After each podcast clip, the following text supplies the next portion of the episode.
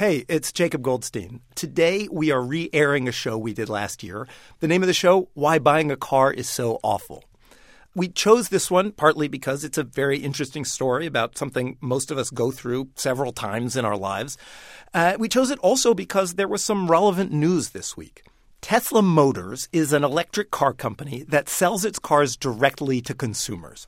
This seems straightforward enough, but as it turns out, selling cars this way is illegal in many states. Just this week, New Jersey officials said Tesla will have to close its doors in their state.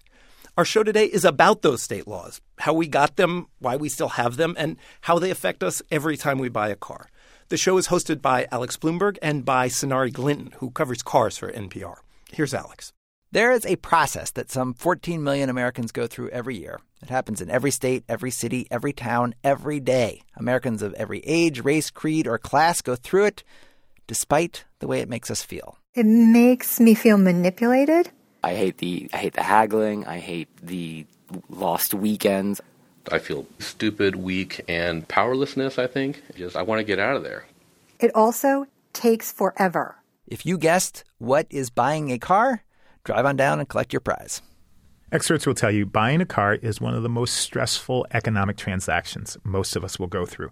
We're spending a lot of money and we're worried that we're getting taken advantage of. We're afraid that salesmen are using tactics on us. A woman named Kathy Champagne told me she's bought over a dozen cars in her lifetime, and the same thing has happened to her every time. Her and the salesman will come to an agreement on the price. She feels like it's done, and then they'll say, I just have to check with my manager. And they go into their manager's office, which has a big glass window so you can see in. Uh-huh. And they and then they can proceed to wave their arms around as if they're arguing. So, you know, we're supposed to think that the salesman is saying, you know, I'm going to lose this sale if we don't come down on the price. And the manager says, that's ridiculous. We're not going to make any money.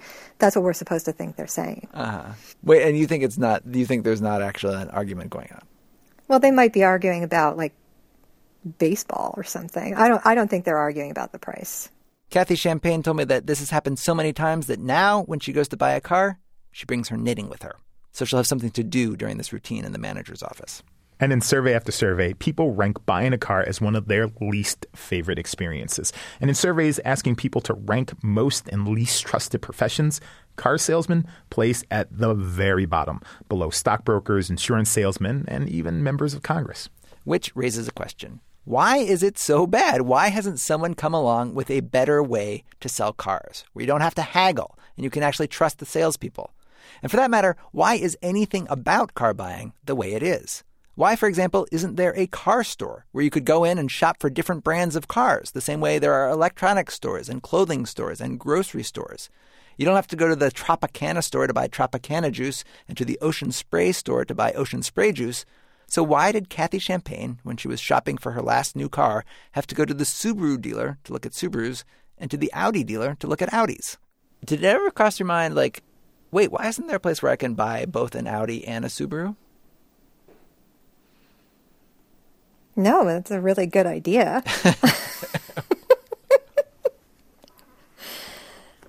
no, that would be so convenient. Yeah, right? and it's I never thought about that. Hmm.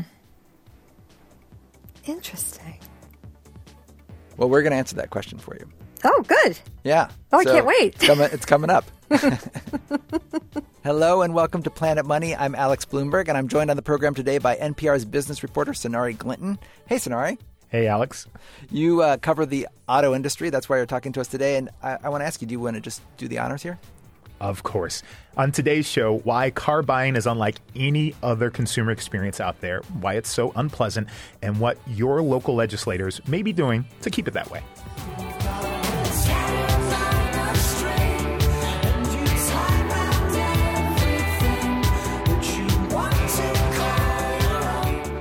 We're not the first people to think, hey, there must be a better way of doing this.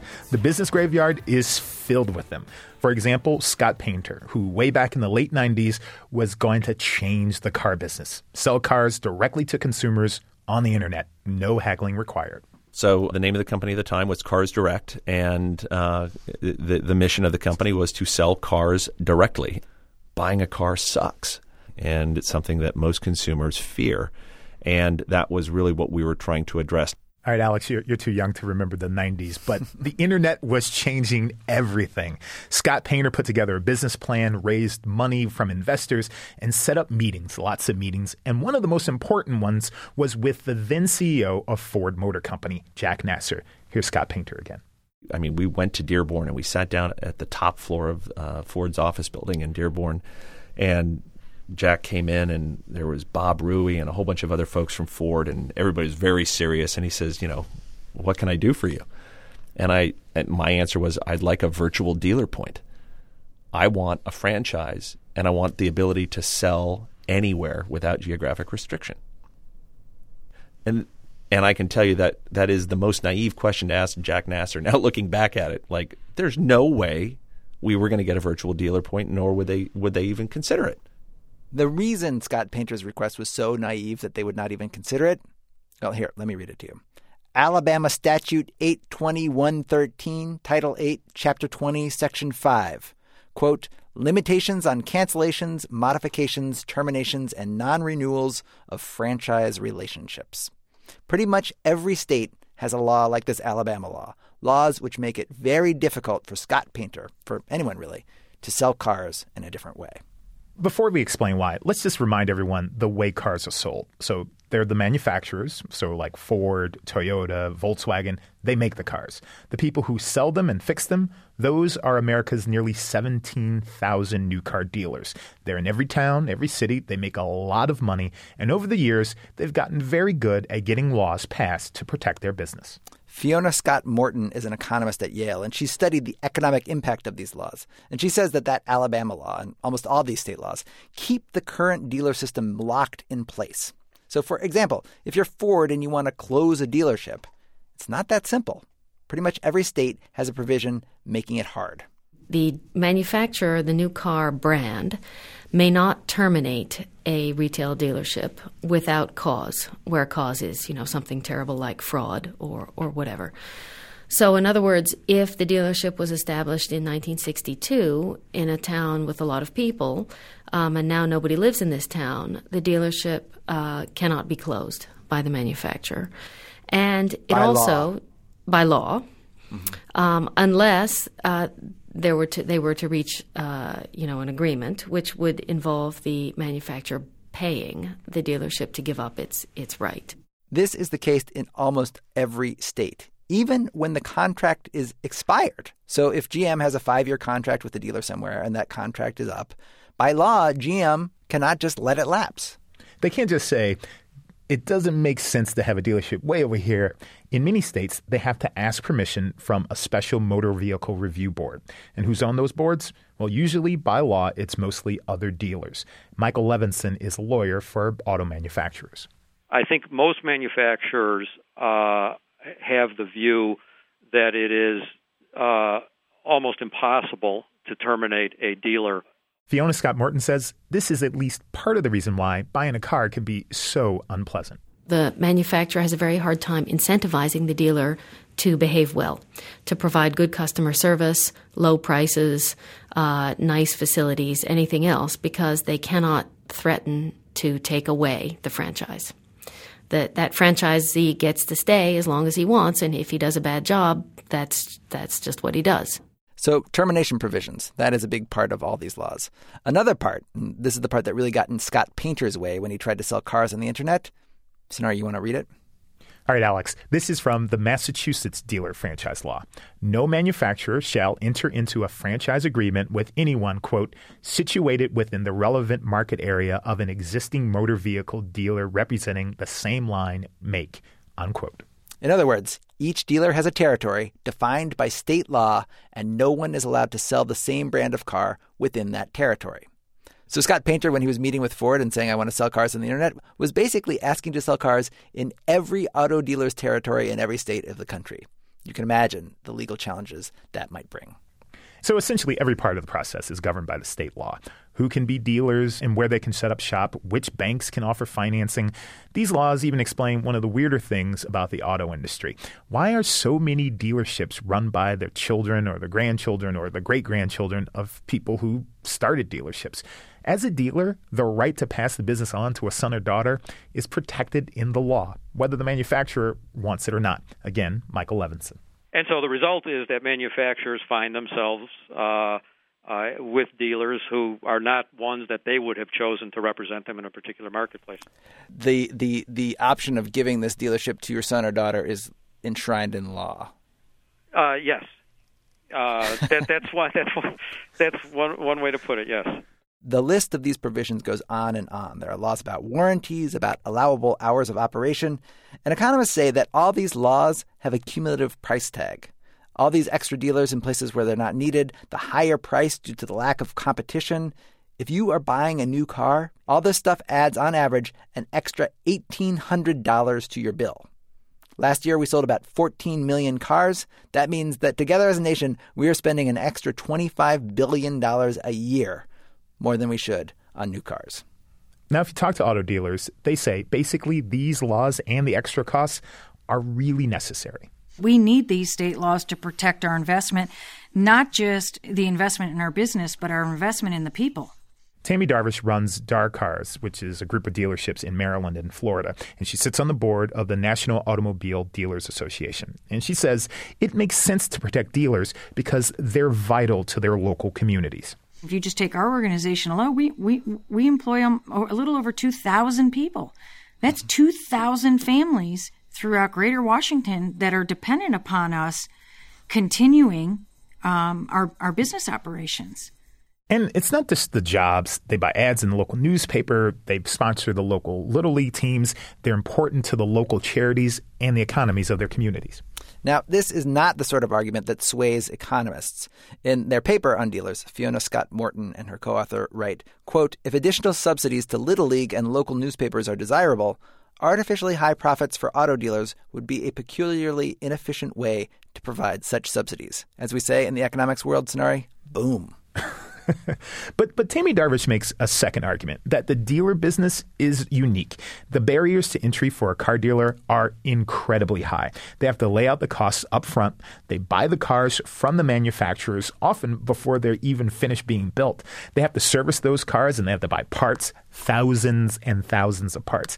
It's a lot of money out of pocket. So if the manufacturer say were to set up another dealer across the street or decided to stop selling cars to that dealer, the dealers could lose millions and millions of dollars.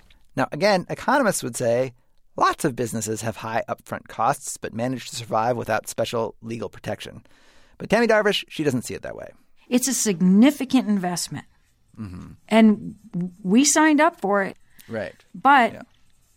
As, you know, a part of that, all we asked for was a little protection. And I think we deserve that.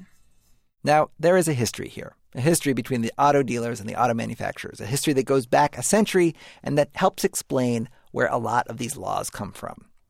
So, our current system of lots and lots of local dealers all over the country, it goes back to the 1920s.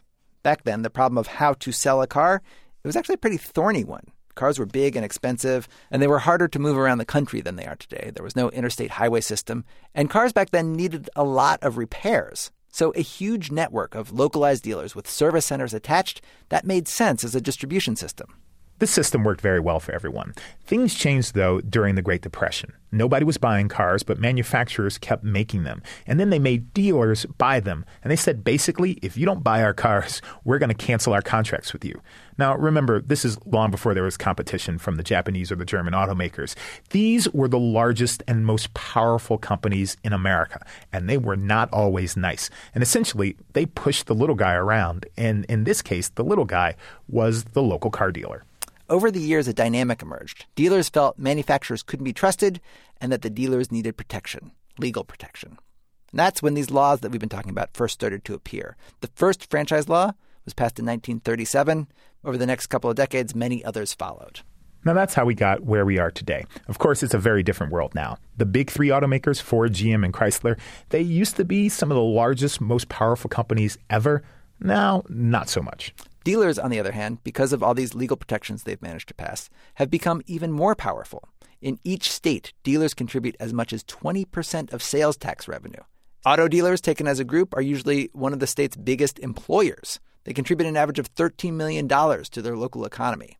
So if you're a state legislator and the 15 auto dealers in your district want to keep these franchise laws in place, you tend to listen. So, this is how we got to the world that Scott Painter, the founder of Cars Direct, found himself in. Since the late 90s, he's fought against this world. But finally, last year, he had to give up. There is no argument by which franchise law goes away. And there is no there is no opportunity for that. It, it, is pure, purely a fantasy conversation.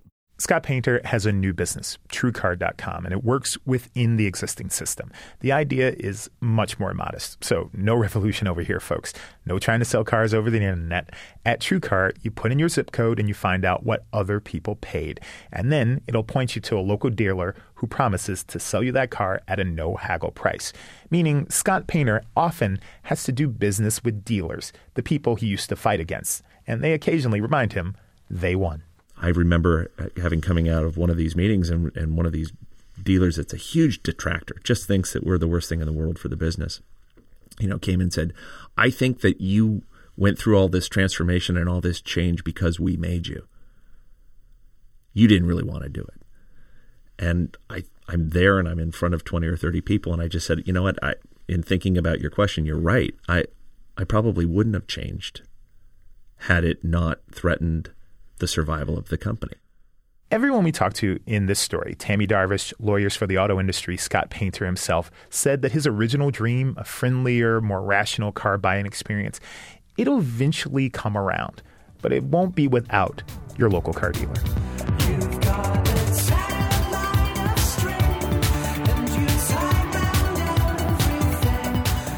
As always, we welcome your thoughts, questions, comments. You can contact us at Facebook, Twitter, Spotify, or at planetmoney.com. I'm Alex Blumberg. And I'm Sonari Glinton. Thank you for listening.